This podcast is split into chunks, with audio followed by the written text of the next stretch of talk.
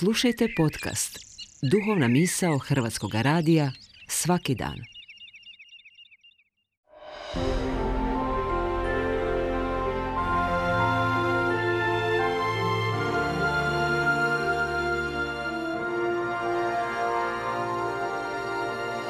Duhovna misao.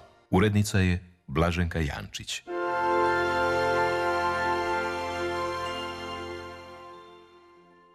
Govori vam Dominikanac Frano Parcela. Na kraju smo mjeseca kolovoza. Meteorološko ljeto upravo danas ide svome kraju.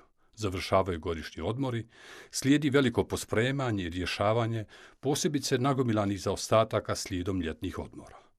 Ponovno nam je na radna mjesta, uskoro i u školske klupe, odnosno na fakultete.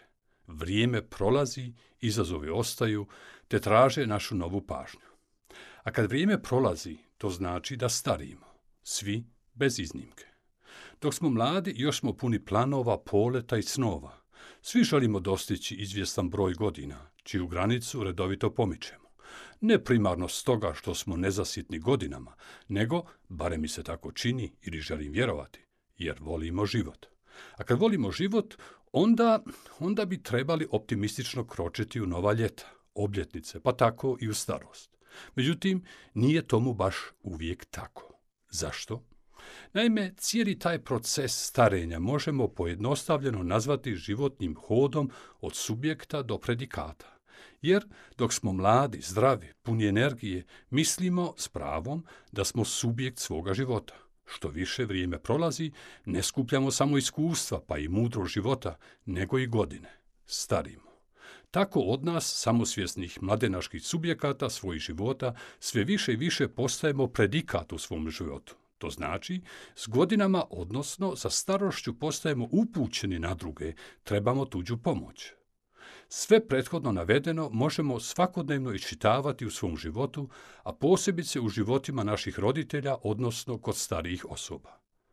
I ovog ljeta, kao i mnogih prethodnih, mogao sam ići u školu svoje starice majke, kako bi na licu mjesta ne samo promatrao, nego i suživio to iskustvo, kako ljudski životi od subjekta mogu pa iznenada postati predikat. Sve do nedavno je mama vrijedno obsluživala čak dva domaćinstva. Vrijeme, godine su učinile svoje. Snage su malaksale, korak se usporio, ako je ponekad bez pomoći uopće moguće. Kao kod mnogih drugih 90-godišnjaka, i ona je upućena na pomoć bližnjika sjećanja blijede, a ona kratkoročno doslovce u mah nestaju i opet se vraćaju, ali u oprečnim informacijama. Pitanja se ponavljaju, isti upiti i po nekoliko puta u jednoj minuti. Orijentacija u vremenu i prostoru ponekad iznjedri tragikomične rezultate. Stoga mnogi, neobazrivi promatrač sa strane, dolazi do zaključka kako je starost bolest, moja mama se s tim zasigurno ne bi složila. Naime, na pitanje kako je, uglavnom odgovara da je dobro jer je ništa ne boli. Da je pred mnogim poteškoćama koje upućuju na druge, te zbog čega gotovo ništa fizički ne može raditi, upravo ona, koja je doslovce uvijek i k tomu previše radila, mama pak obrazlaže upitom, odnosno informacijom o svojim godinama. Znaš li ti koliko je meni godina? 90. Izgovori to bez komentara i otprati svog sugovornika sa smješkom. Mama se ne tuži zbog starosti poteškoća, nego ih prihvaća upravo onako kako stignu. Odmahne ruknom, otprati ih sa smješkom i stalno naglašava kako su njeni bližnji jako dobri prema njoj. Poštovani slušatelji, dočim su ljudi prije imali strah od smrti, danas izgleda u široj javnosti taj je strah iščeznuo i na mjesto njega je nastupio strah od starosti. Živimo u vremenima koja nam svakodnevno potvrđuju krilaticu da svi žele dug život, ali nitko ne želi biti star. Dugovječnost da, ali biti star ne.